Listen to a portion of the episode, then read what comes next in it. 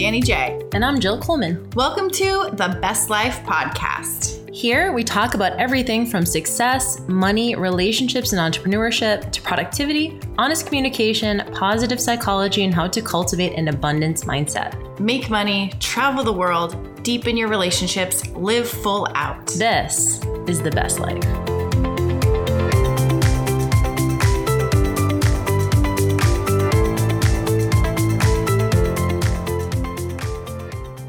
Actually, let's Hi. just talk. Well, you know what? Let's um let's get into talking about overthinking because Mhm. we were just talking about that. It's good context to get started with. So, welcome to your best life, my best life, and the my best, best life. life. What's going on? This is Jill. And it's Danny J. What's going on, y'all? We are excited to chat today because we um, were just actually talking before we turn the mic on about a big decision that Danny is making very soon, um, and we wanted to talk about the idea of sort of overthinking decisions, how to how we both maybe make decisions, um, and what you know is can how do how do we know if it's a big decision? That's the thing is we've kind of talked about like is it your perspective? Yes. How do you approach some of these things? So do you want to give people some context? Yeah, I will. But first, I do also want to say, you know, I I hear from so many women and just people in the DMs talking about how they overthink things. And so many, like for me, I Yeah. generally make very quick decisions. I'm pretty spontaneous. So I don't really identify with myself being an overthinker, but I know there's a ton of people on here who probably do. They're like, I'm an overthinker. I'm always overthinking things. And that one of the reasons I think it becomes a problem sometimes is missing opportunities where you're just analyzing and that what they call it and paralysis by analysis. And so overthinking can be a problem, but some decisions that need to be made maybe need to be thought through. Like they're not just the spur of the moment decisions. And the one I'm making right now is getting a dog, getting a puppy, actually, not just a dog. And if you've been seeing me on Instagram, I've been talking about this for a long time. In fact, there's been some followers of mine that are like, just get the fucking dog already. Like they're yelling. I'm like, okay, sorry. They're like, I'm so I think they're tired of seeing my shit about the puppies. And I'm probably making everybody tired of it. Um, no more than myself. But uh, I've had dogs my whole life. And so I haven't the last three years. My puppies died within eight months of each other. And I decided at the time, this was like, I'm not going to get another dog. This is my time to travel. And I, I've been traveling pretty much nonstop since then until 2020, of course.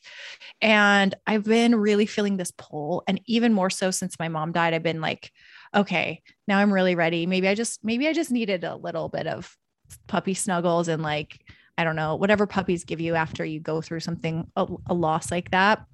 But really seriously, since August. And there have been at least four dogs that have kind of like we just missed. Like the opportunity came up and either somebody got the dog right before us or just something happened and we just, you know, we left or whatever it was. So I have been massively um starting to like panic and overthink this dog thing. I've been looking at dogs upset every single day. Like we, I've been looking in multiple states like Texas, Colorado, Utah, Nevada. I've been looking at shelters. I flew to Tulsa for a week to look at stuff there and I stopped at a dog shelter there, like to even look at dogs. And like this is the obsession that it's been four months. Not not the number four, but many, maybe like six or seven. And um, so I've been overthinking this dog thing. I finally picked my dog. I knew exactly what I wanted. And the only thing I shifted was the breed slightly. And I found the dog, I put a deposit on it. And then I couldn't sleep that night. And the next morning I freaked out and I almost like went back on it. And I still am kind of iffy on it. So we wanted to talk about this, like why, why am I making a big deal of this? But also just what are these decisions that should and shouldn't be made a big deal of? And I, I actually do think that getting a dog, it's very life changing. It's like having a baby too, not quite the same, but it does change your life. You do have to be more, it's not like I'm making, I'm overthinking changing my hair color, you know, something I could just shift back. However, some people probably make a big deal and overthink that even like should i Mhm. change my hair should i get a haircut i mean spend months agonizing and agonizing so i thought it'd be a good conversation to Mhm. talk about You know, it's so good. I mean, I would say the dog thing for sure. So we can kind of talk about specifically what you're maybe struggling with. The thing I remember, so I got my first dog. I had never had a dog before. And as you guys know, we've told the story about Pip and uh, walking in front of me on the leash. So you guys know, but it was 2016 and I had been single for about a year and I was living by myself in Santa Monica. And I remember just being like, okay, I've been traveling a lot. I'm good. I'm like going to stay here for a while. I was reading all the dog books, like Cesar Millan, like his entire library of books, was like getting ready And literally within three days of picking up Pip, I was literally like, I ruined my life. Like, not because she's not the cutest and dogs aren't amazing, but I like felt chained to my house. And one of the biggest values of both you and I is autonomy. So I was like, oh my God, I can't just leave now. Mm-hmm. Or like this dog needs me for everything. I'm staring at it. I'm watching it more than I'm not watching it. And if you've ever had a puppy, you guys know that's literally like you clear your schedule. And I remember being like, I can't just up and leave, which was what I did, you know, especially last year, my marriage was like, this thing over here is uncertain. Let me go do something on my own. Let me leave. Let me take off. Let me take a trip. Let me, it just put me in my power. And I remember thinking, oh my God, what did I just do? And I remember not wanting to share it on social media at first because I was like, what if I give this chick back? Like, I literally was like, what if I drive her all the way back? I got her in Phoenix. What if I take her all the way back? And we just took it one day at a time. And now, of course, you know, it took her about two years to really like calm down and be like just super chill but yeah it does change your life and obviously you know we don't have like young kids but i think people every day are out here being a first time mom yeah like i think you're ready intellectually but I don't think you can ever be ready experientially, like until you have the thing. You know, like I was super uh, ready. Okay, I knew everything about puppies. If the dog does this, this is how I train it. This is how I discipline it. Like I knew in theory what to do she showed up and it was a shit show. And I think that's what happens with parents too. And so then it goes, do you then always opt to not have the thing? Or right. do you? And I think this is where I I've gotten with a lot of my big decisions is my I and I think if you're listening to this, you probably have experience with this in whatever realm. I think sitting in limbo is actually harder than just oh. making a decision. Like this, uh, this feeling, especially if you're in a relationship that you're not sure if you're going to stay or leave or what's happening with it, or even a job if you don't know if you stay or leave.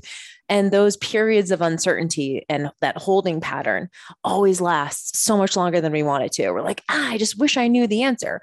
So oftentimes making a, a hasty decision or making a definitive decision makes us feel in our power. Mm. So I always try to default to that because I hate the feeling of uncertainty.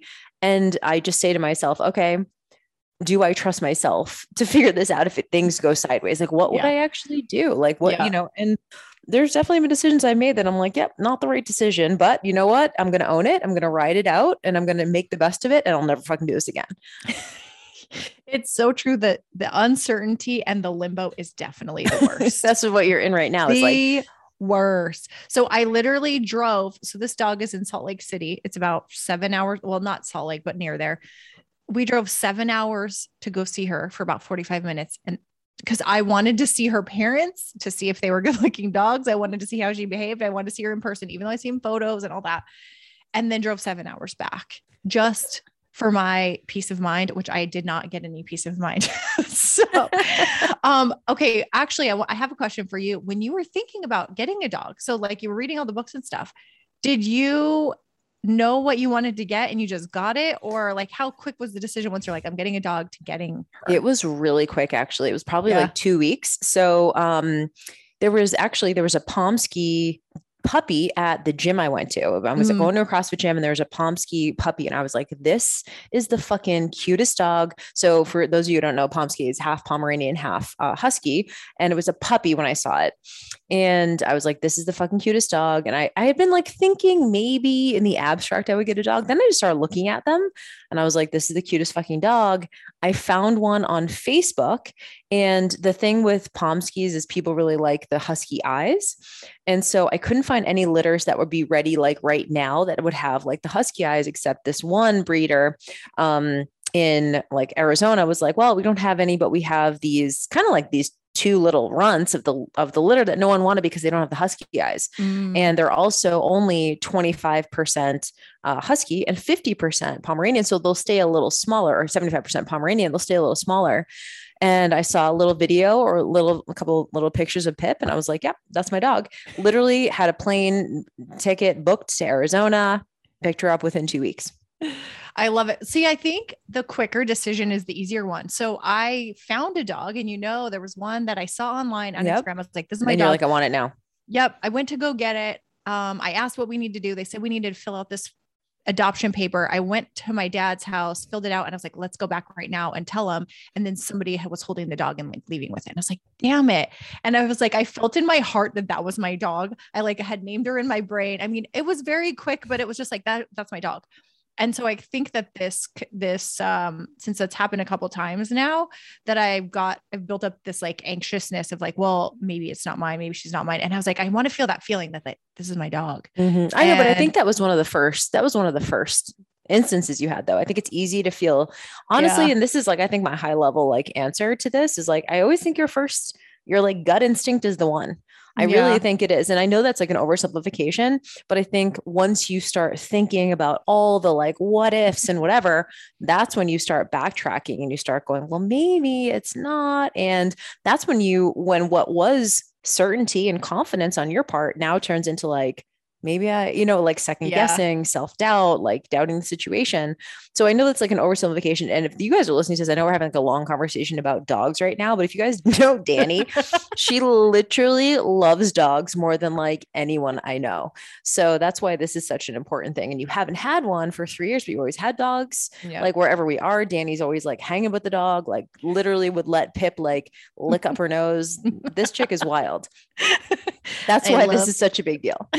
It is such a big deal. But you know, I think it actually there are lessons across this because it's it's like for me right now it's about dogs, but for someone else it's about moving to a new house like yep. buying a new buying a new car it's about shifting your changing your job and doing something new and big i mean something that will alter your life and maybe it doesn't as much as you think it will and maybe that's the the whole overthinking process i started to think about in the past i I was telling Jill before we started recording, I was going, I never thought about the dog before. Uh, we just saw a dog and we're like, yep, this dog lives with us now. And I didn't think about it's going to live for 12 to 15 years and it's going to be in my life. And now I'm starting to go, oh my gosh, this is a 15 year commitment. And if I get it, and I, I'm having all these thoughts, and maybe it's part of the reason now is because sometimes there's like the ignorance is bliss factor. Maybe it's because going through a divorce and like thinking when I got married the first time that it was going to last forever and it didn't. And so mm-hmm. I'm having these thoughts that didn't come up before because they never were an issue. And so now, like, and I think maybe one of the adoption papers, it was like, if you, who do you live with in your household? And if you split up, who gets the dog? And I was like, oh my God, why do I have to fill this out? This is so weird. but, you know, those kind of questions are making me go, oh, this is a big fucking decision. And it is. So for someone listening too who's like i want to quit my job and it's six figures and i want to do this thing that i love over here but you you're always going to have these questions and maybe you'll do this and this is what what we did actually I'm like, okay, I need a visual. We have a whiteboard. I printed all the puppies that we were looking at. There was like, we had narrowed it down to four, which the one we put a deposit on wasn't even, we didn't even see her this day. We were giving, like, doing pros and cons lists of each. We're like putting a plus and minus and scoring the dogs. And we're like, okay, whichever one we're going to get. But I think I think there's something to doing a pros and cons list, but this is where I think it really comes down to is the gut feeling. So it's almost like sometimes when I want to make a decision and I, I'm having a hard time between two, I'll be like, let's flip a coin. And I know right away if the coin lands on the thing I didn't want, I'm kind of like, ah, and then I'll know like what I actually wanted. And so maybe if I'm trying to give advice to myself and other people is like making some of those pros and cons lists sometimes and flipping a coin. Sometimes as you're doing it, you're kind of like in the back of your mind, you're leaning one way or another. But really trying to decide between two things is freaking hard. And sometimes maybe just flipping a coin and making the decision is the way to go. Like then you're out of the limbo and you're just like, all right, it's going to be right or wrong, but I made a decision. I also think it's just um I think it is a little short sighted to just feel so much permanence too from mm. a decision. You know, I think we forget sometimes how much flexibility there is. So when I got Pip and I literally want to give her back, I remember obviously I, I kept her. It's funny because actually someone pulled, I was like walking her one day. It was, I had her for maybe a week. She couldn't walk on the leash yet, but she was tiny. Like, like she looked like just a little ball of fur. I didn't even so know what tiny. she was. I'm like walking her and this dude in a car pulls up like right next to me, like screeches to a halt right next to me and goes, How much for the dog? My girlfriend wants your dog. Like, how do they even see it? Like, it was so small. And I was like, Oh yeah, she's not for sale. You're like, hmm, second. I'm like, how much would I How much is she though?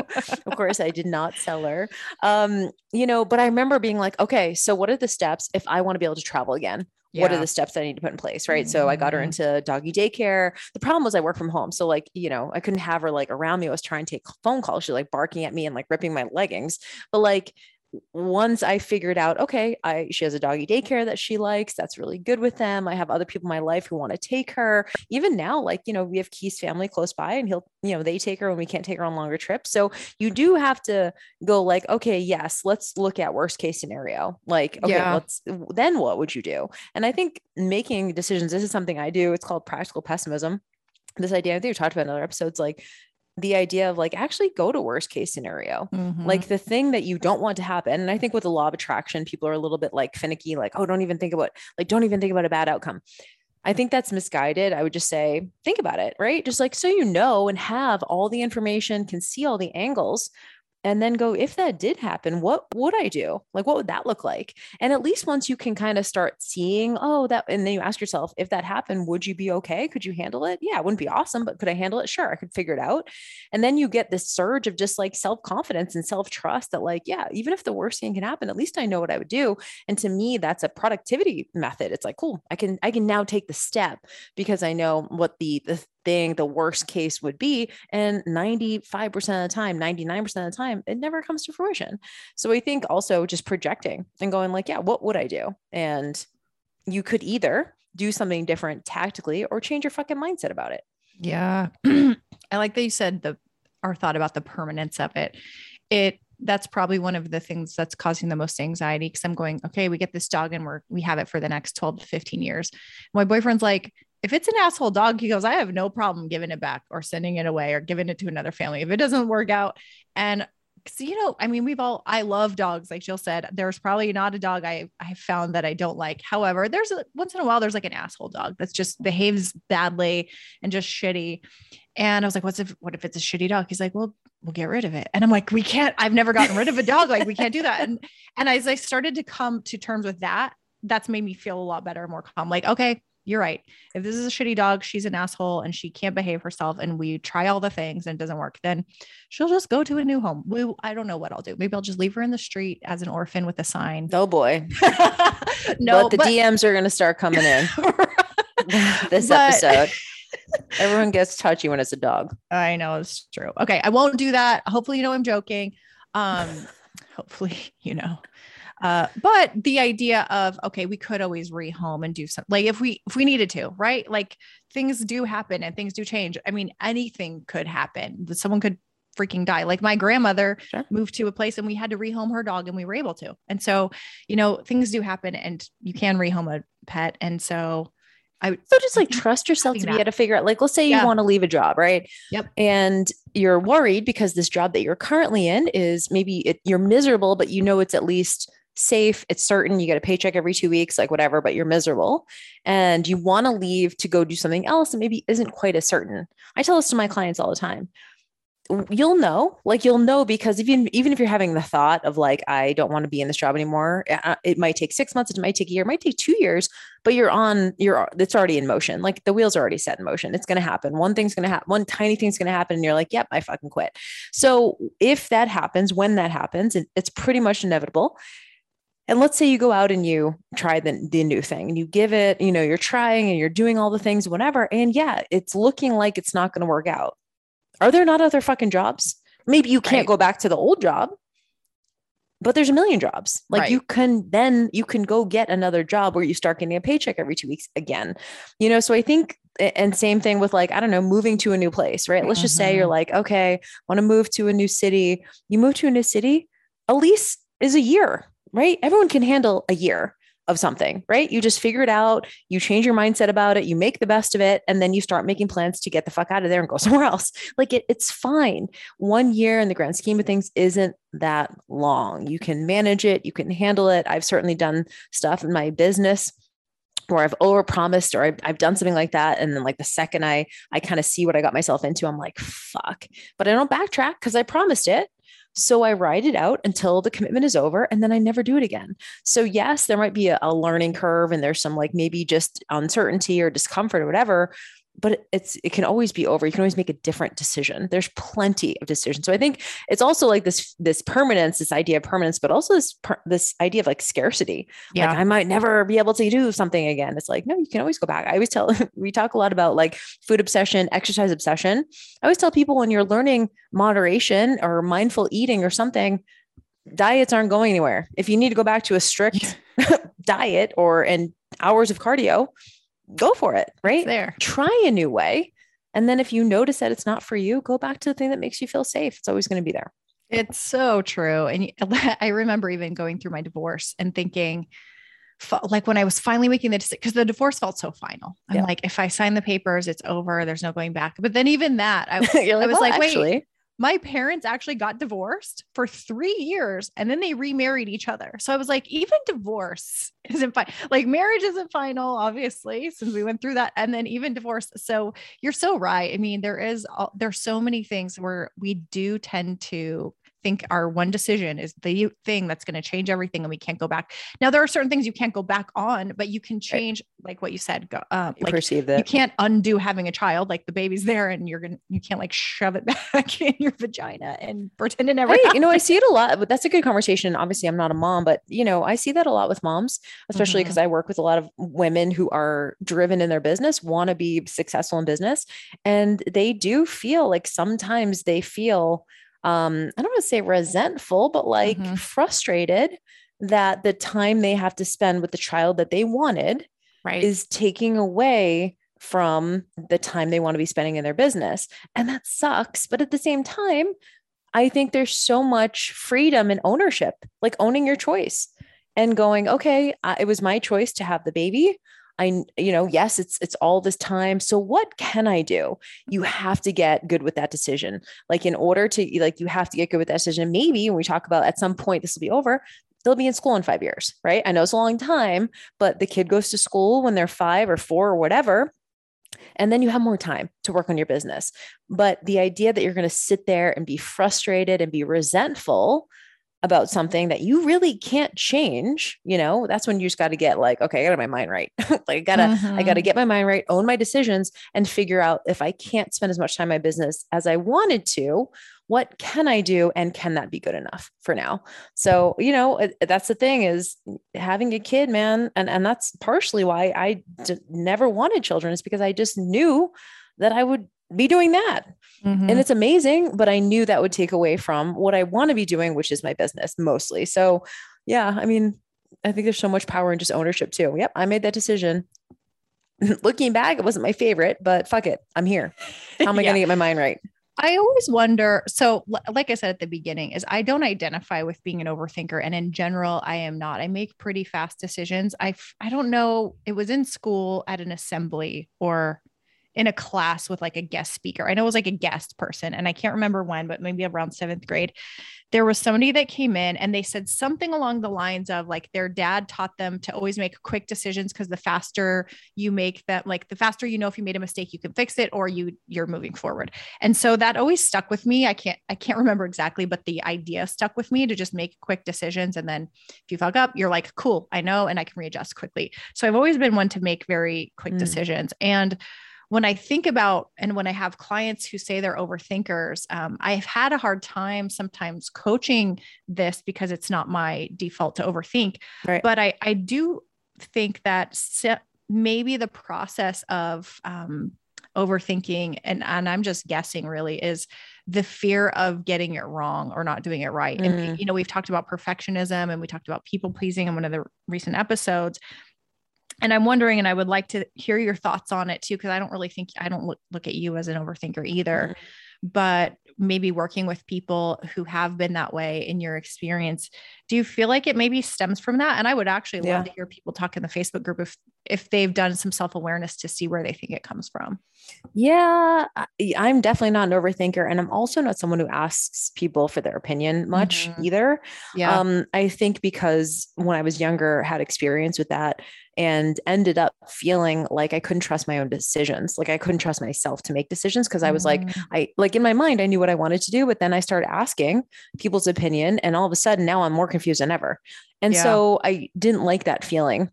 So I always remember, I think the pain of um, indecision and the pain of that holding pattern and that pain of the uncertainty is always more for me than getting it wrong. Like that's Mhm. more painful. The like the like just staying in like limbo to me is more painful than just getting it wrong. Like I just like to get it wrong. I always tell like my clients with with sales calls, I'm like, just get to the no as fast as possible. Yeah. Like just get there. Like let's get an answer. I don't like open loops yeah. um because it takes a lot of brain power away right it's like distraction distraction so like like you've expressed these last few weeks just being an indecision it takes away from other things you want to do so i think for me um I always made fast decisions because I was just like, if I'm going to get it wrong, I'd rather just get it wrong so that I can just figure out. And I always remember that indecision is also a decision, right? Inaction is also inaction. Indecision is also a decision. So I think when we think like, oh, I'm not going to get it wrong, you could be getting it wrong by not taking any action, right? So we have a friend of ours, um, shout out Jack. I don't know if she's listening, but um, and sh- we've had this conversation with her because I coached her in business for a while, and I was like, hey, I know that like some of the sales stuff is a little bit scary for you, and it takes a little bit of time. Are you ready to ask for money? I was like, you've done your due diligence, you're an expert at what you do. You know, I've kind of given her like a little pep talk.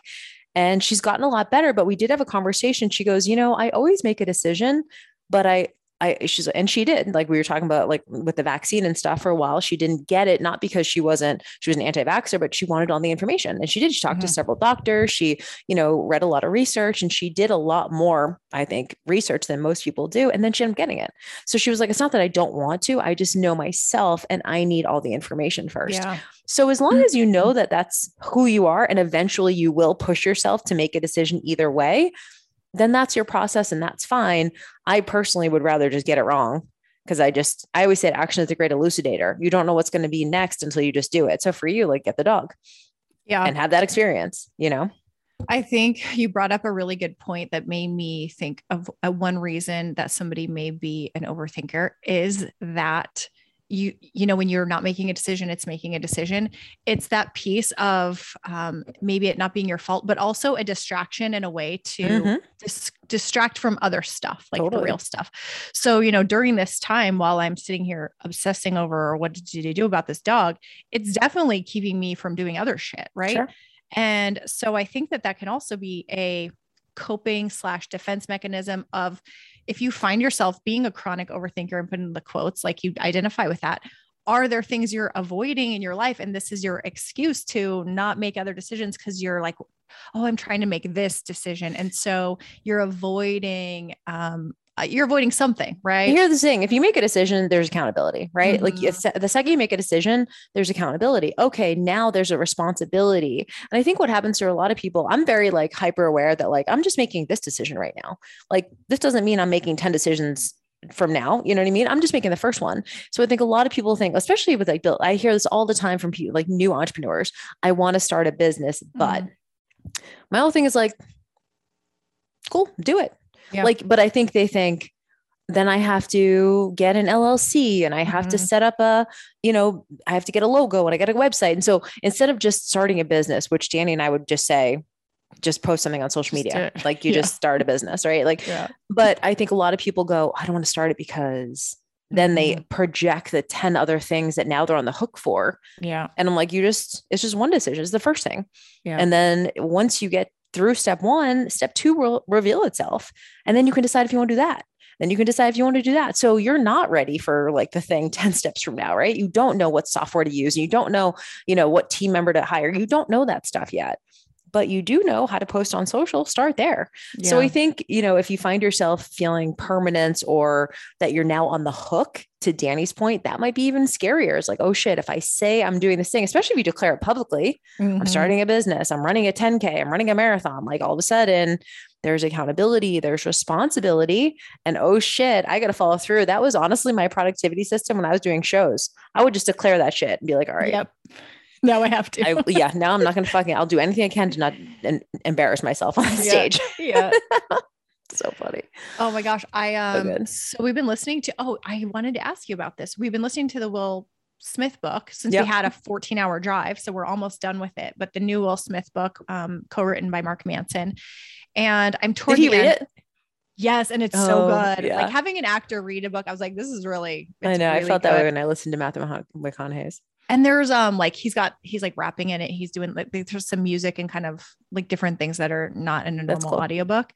Um but we're towards the end and he's uh, will smith is getting to this place where he's looking at his life going i have all of the things like i'm winning when i like i'm i'm on a winning streak and yet my life isn't working out. Like my wife is saying i'm egotistical. My kids aren't like things aren't happening right with my children and so he's kind of going on this journey of self discovery and working with this counselor and he's seeing all of the people it's it's so you all have to listen to it if you resonated with that people pleasing episode so he's rec- recognizing this piece of himself that's just been a constant people pleaser and where it came from. And we talked about this on the episode, but how it came from his childhood, just trying to keep the family mm-hmm. calm and safe because his dad like would hit his mom and he felt like if he could just keep his dad laughing, he could control the situation.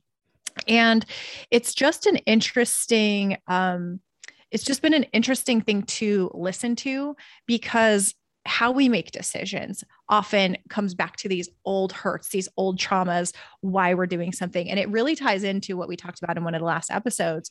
So sometimes we're making decisions or not making decision based on a trauma response mm. as a fear of whatever, something in the past of hurting someone, of you know we're not looking at what we truly want and so i don't know i wanted to just bring that up because i'm I'm getting towards the end and I know he's about to. We just hit pause. I know he's about to talk about his ayahuasca journey, which I'm excited to hear about.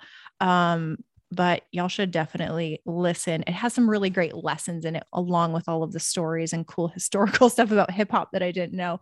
But um, I think we do make make decisions or not make decisions often out of trauma response and out of our childhood growing up. And that's also something to take a look at. Like everything jill said is like yes make it. You can change your mind. You can trust yourself.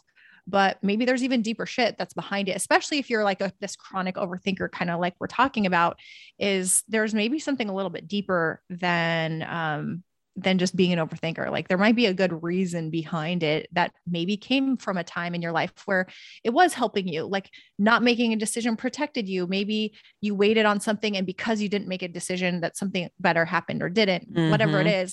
But I, I think we always do things out of a response to something and it's it's getting us something, right? Like you're getting something by either not making it or you're getting something out of making your decisions quickly. And so if there's a problem with your behavior or you're looking at it and going, I want to change this because it's not serving me anymore, you have to ask yourself, why did it serve you? Or at what point was it serving you? And maybe there was a reason and and really go okay but that's not serving me anymore so maybe i can choose something different now. Mm-hmm. yeah you need to have that awareness. I'm glad you brought that up because i think it goes both ways. If you had experiences when you were younger of making a decision and I don't know, like even as small as I remember in fourth grade, this one day I wore um, like pink sweatpants, which apparently were not in fashion at the time, but my mom bought them and she wanted me to wear them. And I got made fun of and bullied all day long for these pink sweatpants. I never wear them again. Yeah. So I think, yeah, if you have like these instances where we do something and we make a decision to do something and we get this like blowback, you know, where then maybe we're not going to do it again. And the opposite is also true.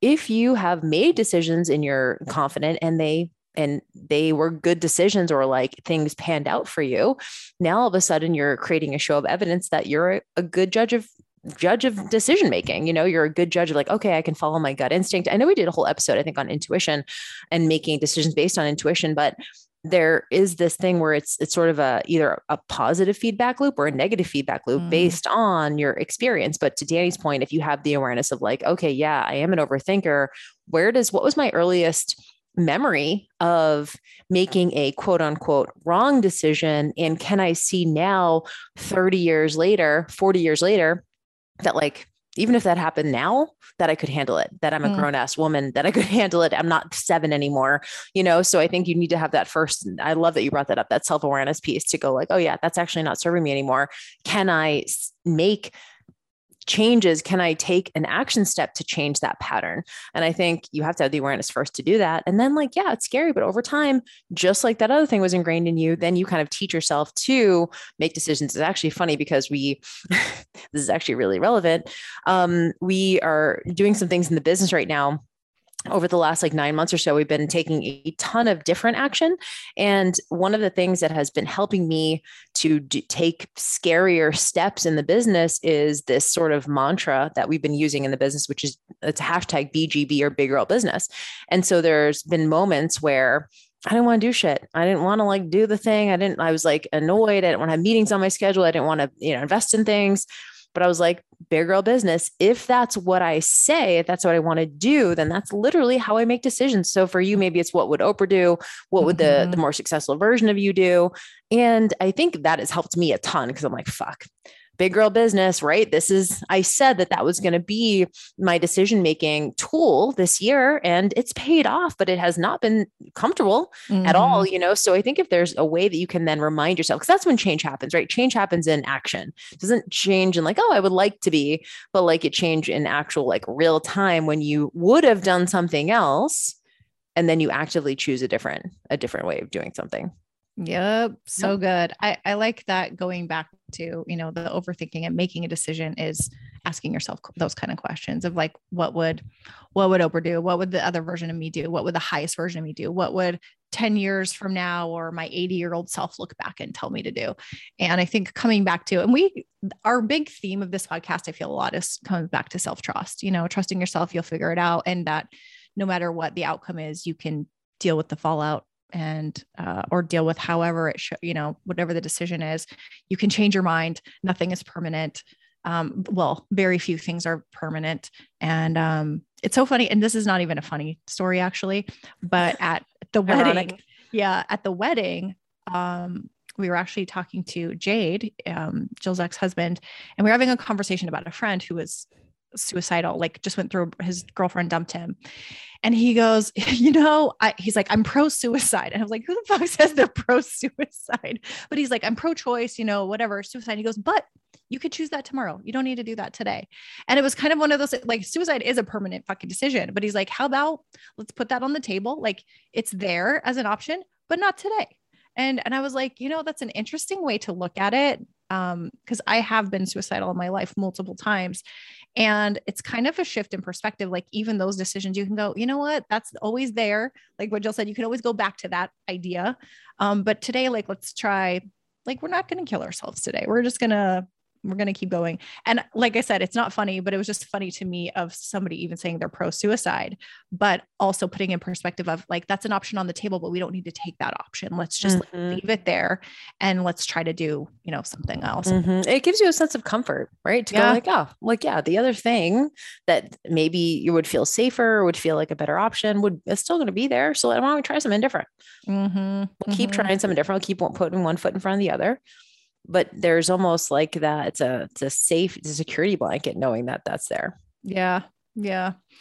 So anyway i'm curious i would love to hear some comments. Um, our facebook group is open the bestlifepodcast.com and maybe especially some of you who maybe do feel like you identify as someone who overthinks things and i would love to hear maybe some instances where you feel like it helped you or served you and maybe that's one of the reasons why you you know stay there. I'm very curious um and not as a judgment just i actually am genuinely curious as to maybe the things that you kind of get out of it but also um maybe some ideas to help other people how you're shifting out of it or how you're making decisions now and maybe what kind of advice we're sharing that helped or maybe advice you have that could help someone else who's in a similar situation. So would love to hear it and would love to have you subscribe. If you are not subscribed to the podcast just click on the little subscribe button. Also would be amazing if you could leave a review and um, give us stars what are they? Like rate oh rate and review give us a rating and review. I don't think I've seen one for about a month and a half or so. So I'd love to see some new ones because it makes my day. Yeah, y'all. Thank you so much for those of you who have left a review. It is always so helpful for those looking for a podcast. It literally takes 30 seconds. You can click on whatever, wherever you're listening to podcasts right now. Go ahead, leave a five star rating, and then a couple of sentences about what you like about the podcast and what would be useful for other people potentially listening. So, love you guys. Appreciate you so much. And we will see you on the next episode. Bye, guys. See ya.